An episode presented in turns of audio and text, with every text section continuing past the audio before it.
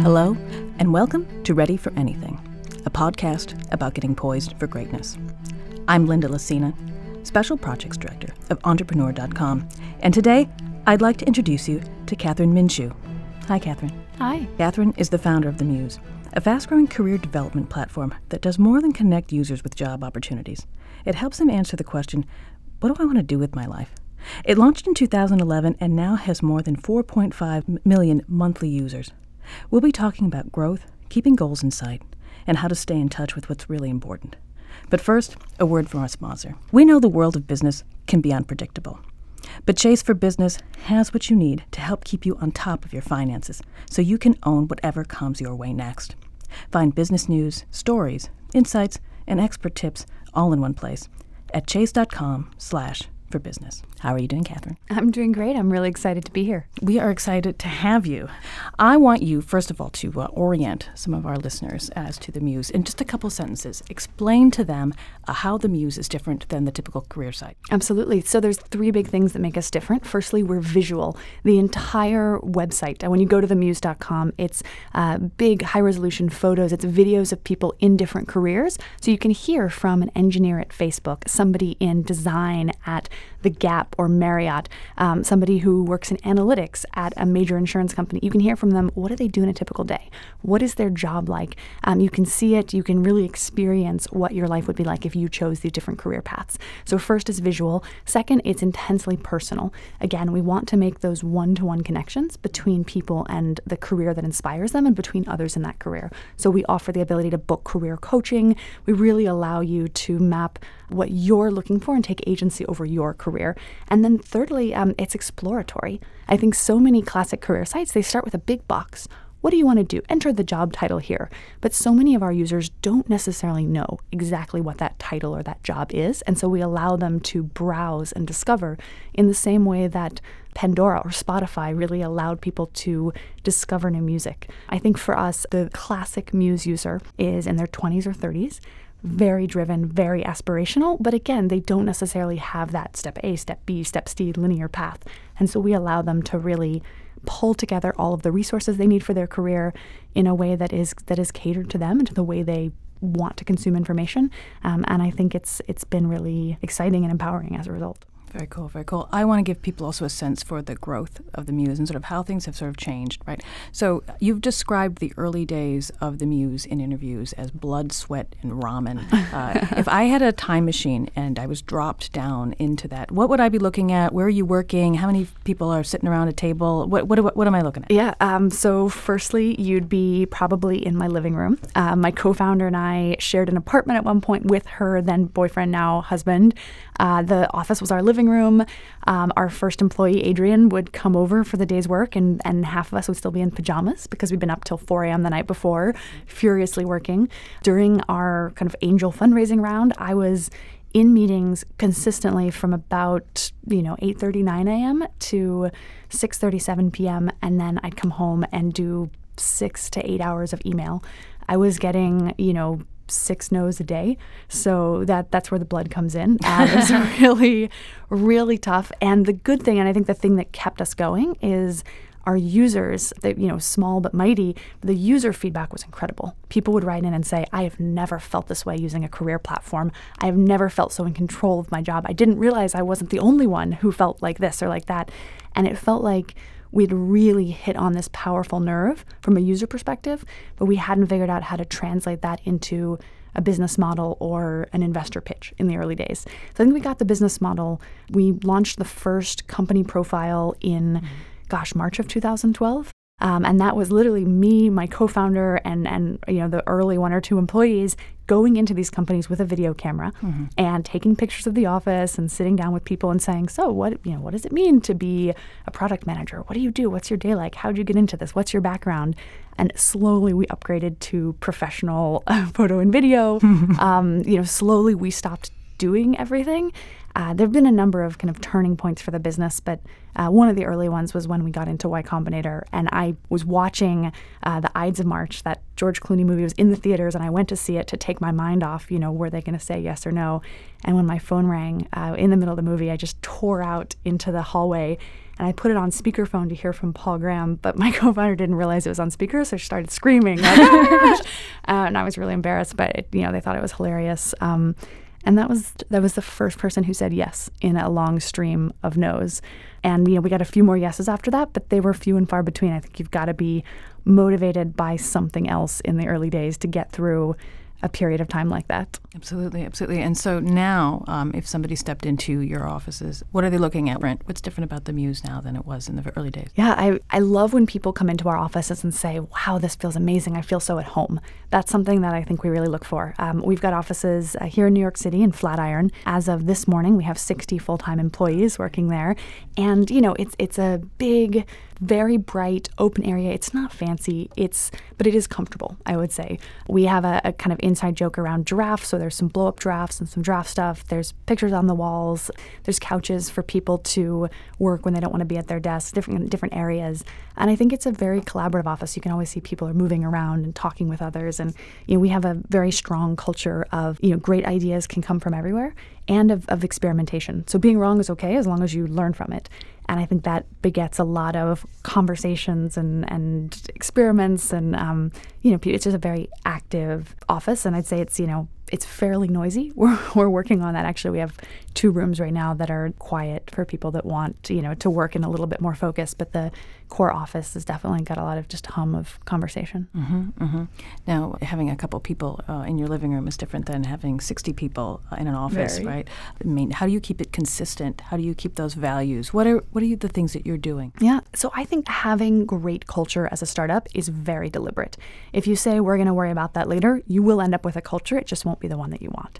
And so for my co-founder, for Alex and I, since the early days, but especially once we started getting bigger than, you know, 10, 15, 20, when you can no longer touch everybody in one room, you have to talk about the culture and write it down and be explicit about it in a way that you don't have to when you're five people. So for us, it was laying out a series of core values. Uh, we use them in every single interview. We assign different interviewers a couple of the core values and make sure that people have these as part of every hire that we make. We use them in promotions. So for the parts of the company where we're, we're sometimes promoting people to a team lead or a manager, uh, we'll make sure that the core values and living up to that are a part of those. And then we've done a couple of different activities within the company. We call out somebody in every all hands meeting uh, for living up to one of the core values.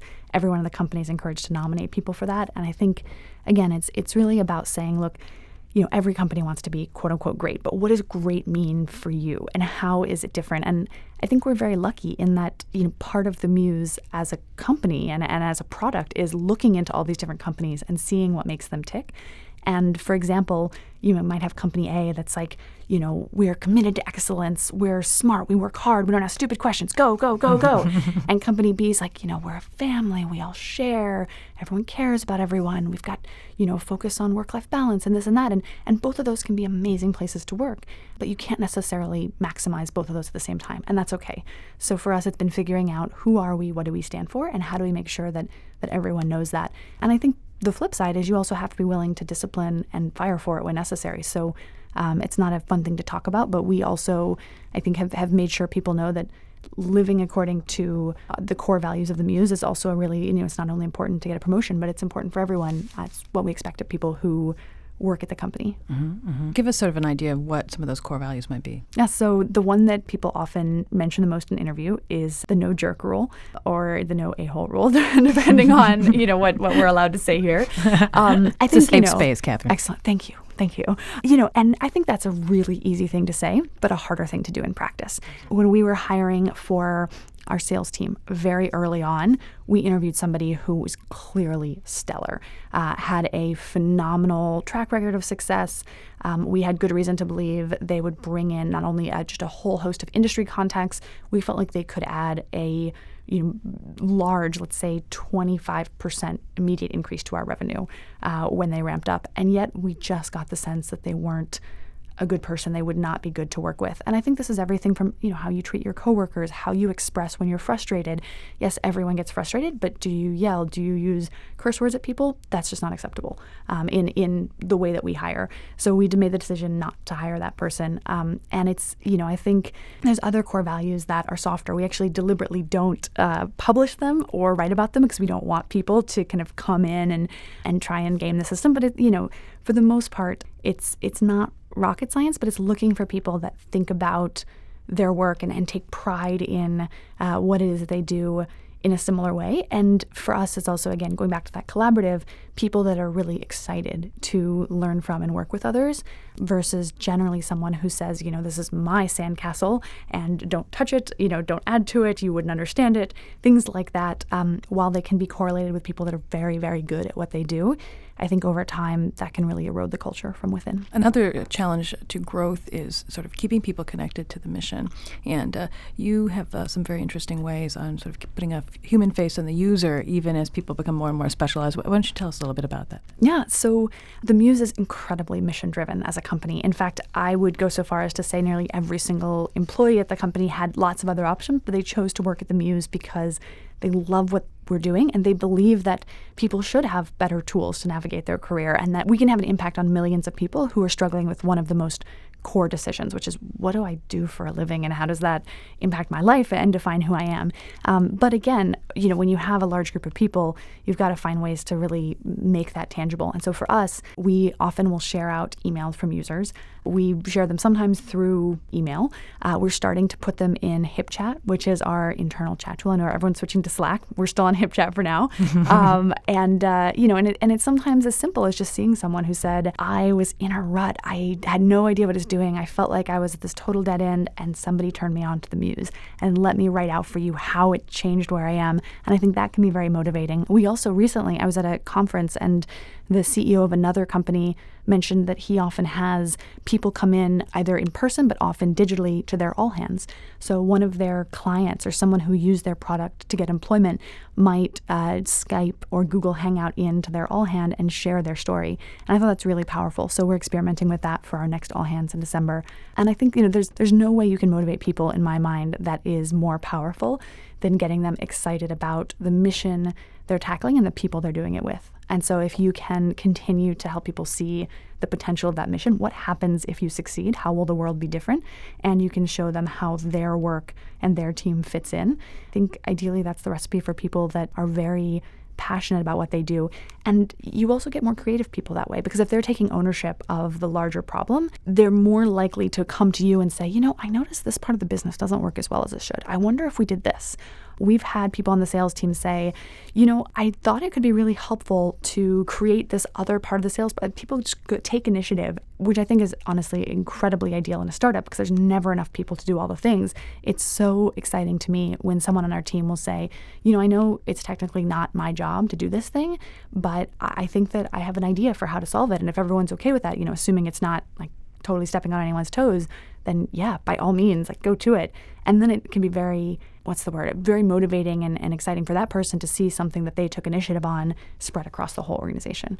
Um, it's that sense of ownership that I think is so important to being at a small company that's trying to be the you know the the David and, and take on a Goliath. Is that the the tricky part? Actually putting values into action. So many companies have mission statements. They work very hard. They put them on little posters, or there's a web page on their on their site that maybe no one looks at. They don't even remember that they they did it. Um, is is that the tricky part? Remembering every day, deciding to put that into action. What do you think about that? Yeah, I think firstly, you have to live your values, obviously, but that's easier said than done. And I think that means, firstly, you've got to choose values that are actually what's happening. I think one problem is a lot of companies choose values that they wish they had, but ultimately, I think it's really important for the most part uh, to figure out who you are as a company. And again, the earlier you do this, the easier it is because when you have 60 people, it's a lot harder to steer that ship.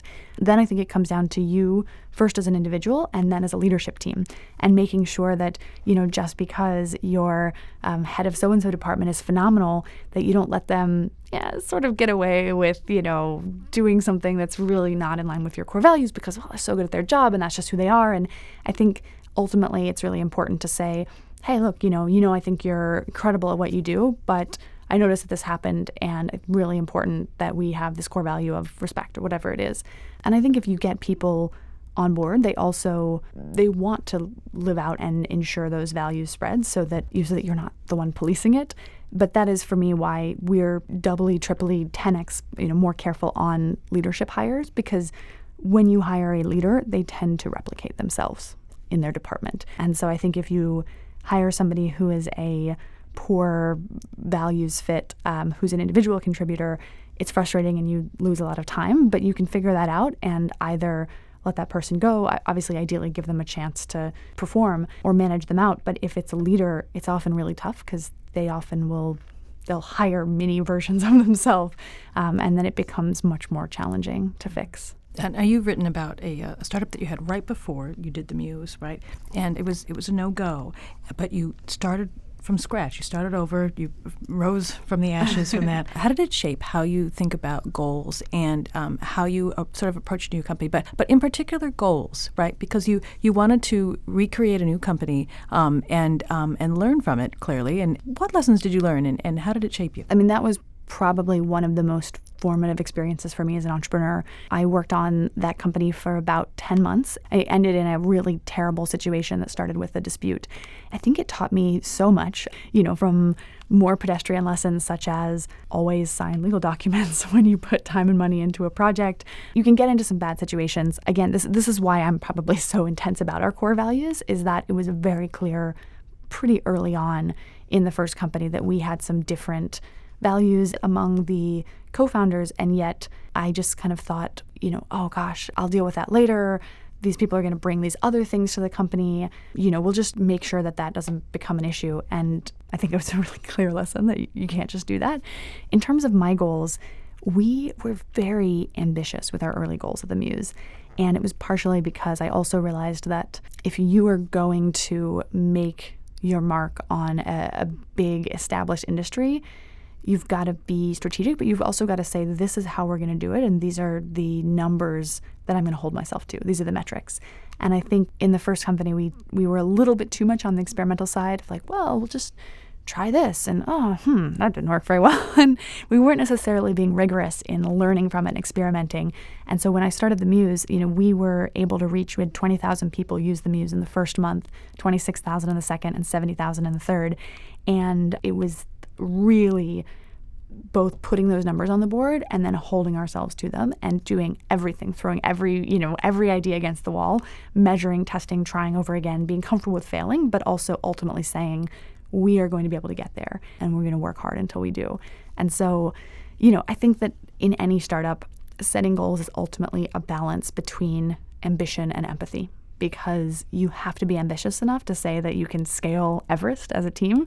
And you've got to be empathetic enough to say sometimes, you know what, we worked so hard and we did our best and it we just didn't do it. And let's not flog ourselves. Let's figure out why and what it is that we're going to change for next time. Uh, in, in, a previous life you helped introduce vaccines to rwanda and malawi through the clinton health access initiative. I can imagine that there's a number of things that are harder in uh, sort of helping with that sort of effort. What's harder in the muse than in some of some of your previous life? What, what is the challenge there that is new that you didn't have uh, in sort of other initiatives that you've worked on? Oh gosh.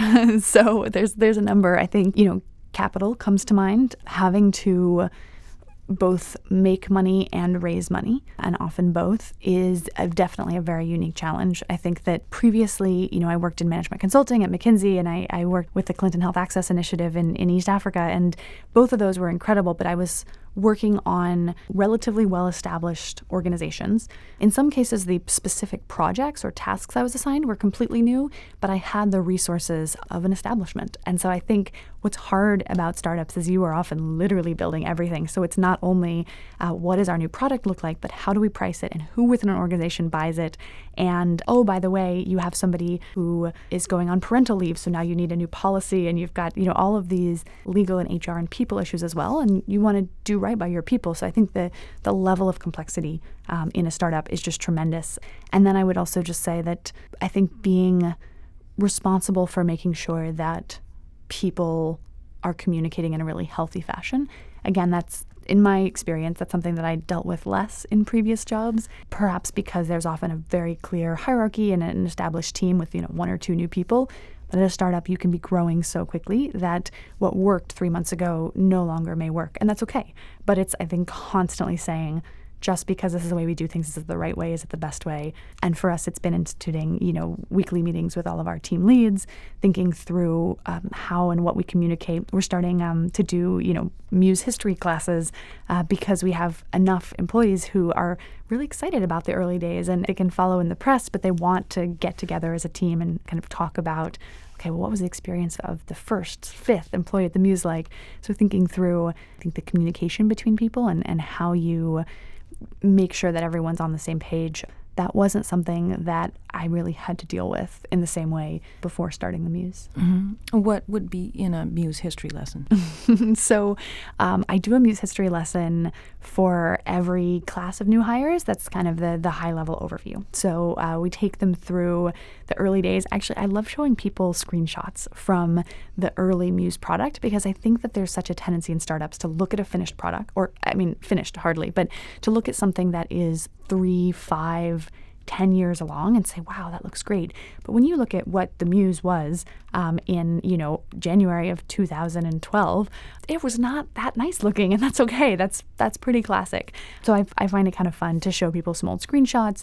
Um, I show them actually a picture of all of us working in the living room office um, and uh, a couple other just early pictures but interestingly, people, what we're now doing is coming up with optional sessions on specific issues. So we're going to do a whole session on fundraising, what our fundraising experience was like, how the seed and the Series A are different.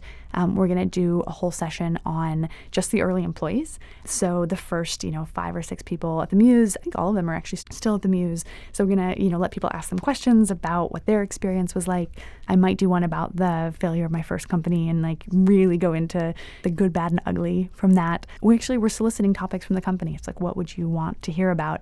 You know, it'll it'll probably be don't tweet it off the record. no, but I want people to be able to feel like like we are all responsible for the success of this company. We're all in this ship together.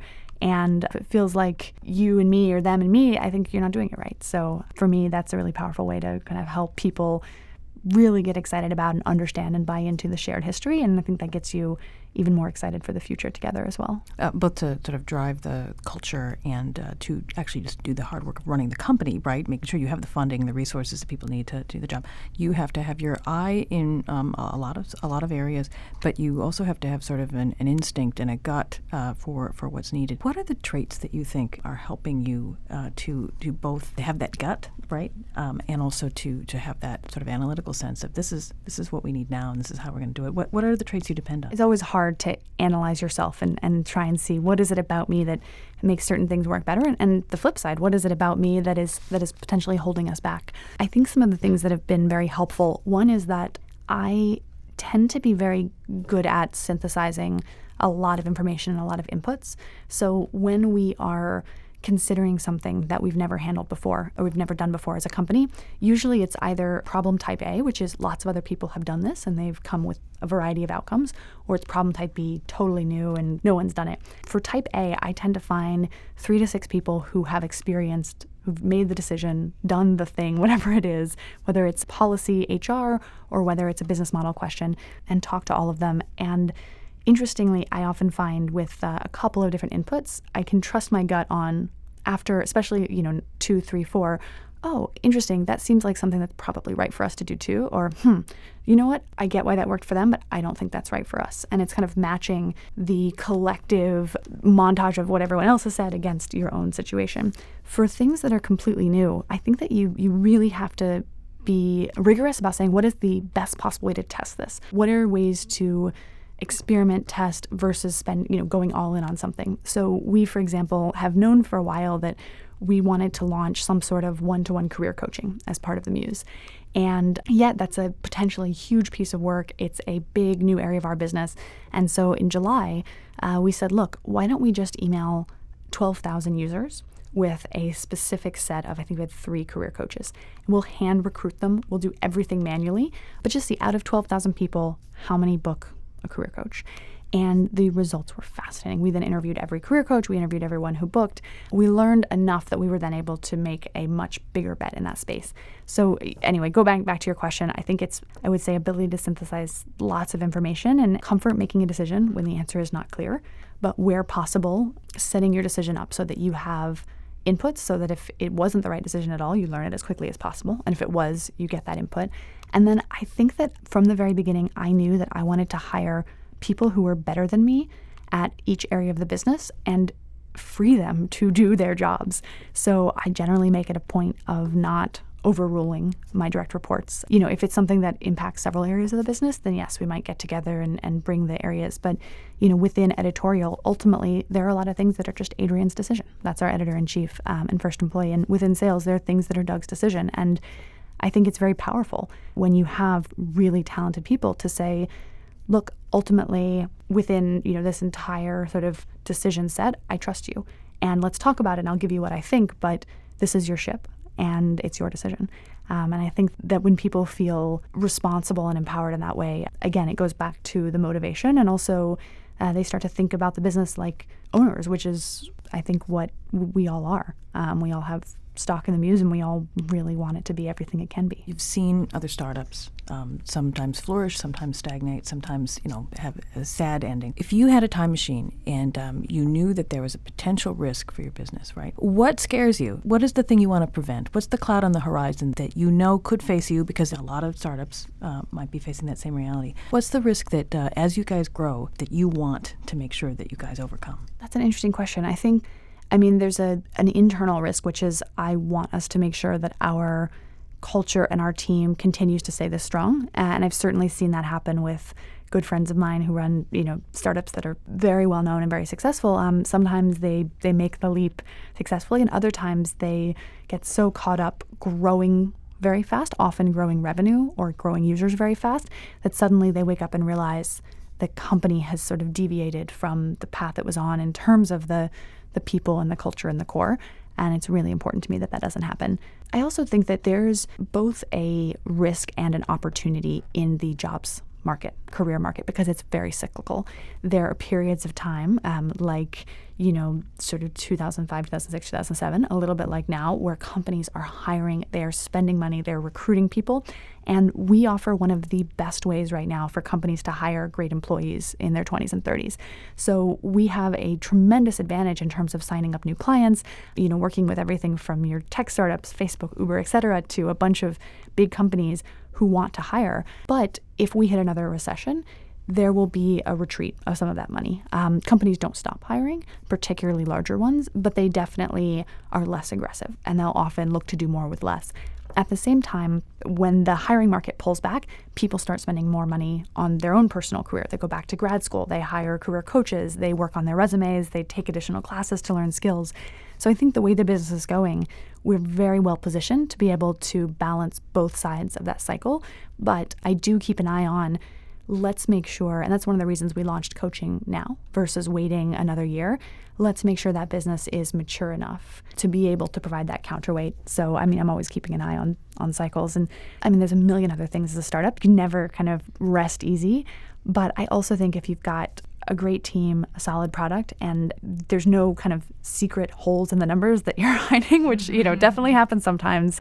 But I think once you know once you get to a point, and I would say for us it was really about a year ago. It's really about execution and having the right people. Is there a sense to uh, now? So you're surrounded by goals all day long, right? I know that uh, you've mentioned that the company every six months you sort of work with people to both have a um, personal goal as well mm-hmm. as sort of a professional goal. What are you working on both for the company? That's one of the things I find most interesting about the Muse, right? So you're living your life, right? you're, you're being Kathryn, right? You, so you're trying to be the best Kathryn you can be, but you're also um, trying to make the Muse the best platform that it can be.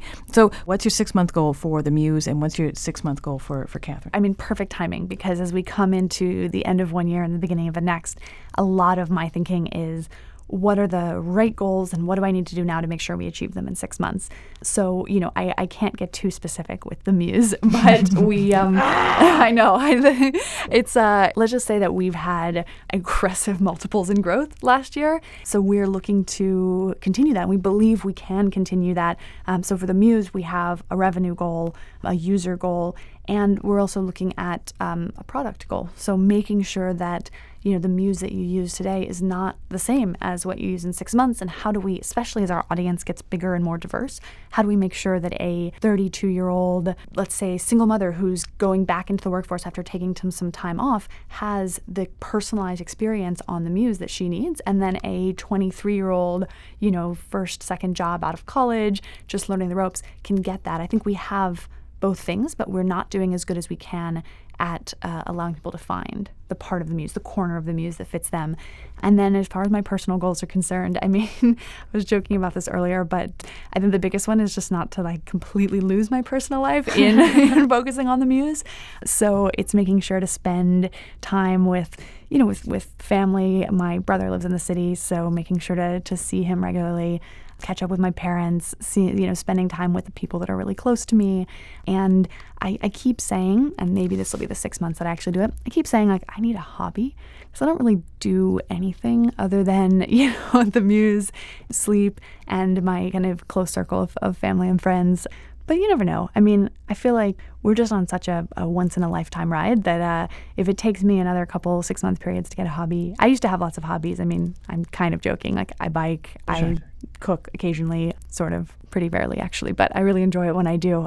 So I would say my personal goals are just to you know get plenty of sleep, see the people that I love, and uh, stay balanced enough while really focusing on um, doing all that I can to make the muse into what I believe it should be. Very good. Very good. Well, uh, that is all the time that we have today. Um, but I want to thank you very much, Kathryn, for sitting down with us. Thanks for having me. It's been a lot of fun. No, it's been great. And I, am sure that your insights are going to be very interesting for a lot of people. If uh, folks want to learn more, they should absolutely check out The Muse. And to listen to more podcasts from this series, you can find us on iTunes, Stitcher, and follow us on SoundCloud. And before we go, I have just one short word from our sponsor. You never know what might happen next when you're running a small business, but when you have a complete view of your finances from Chase for Business, you can own whatever comes your way. Find business news, stories, insights, and expert tips all in one place at chase.com slash for business.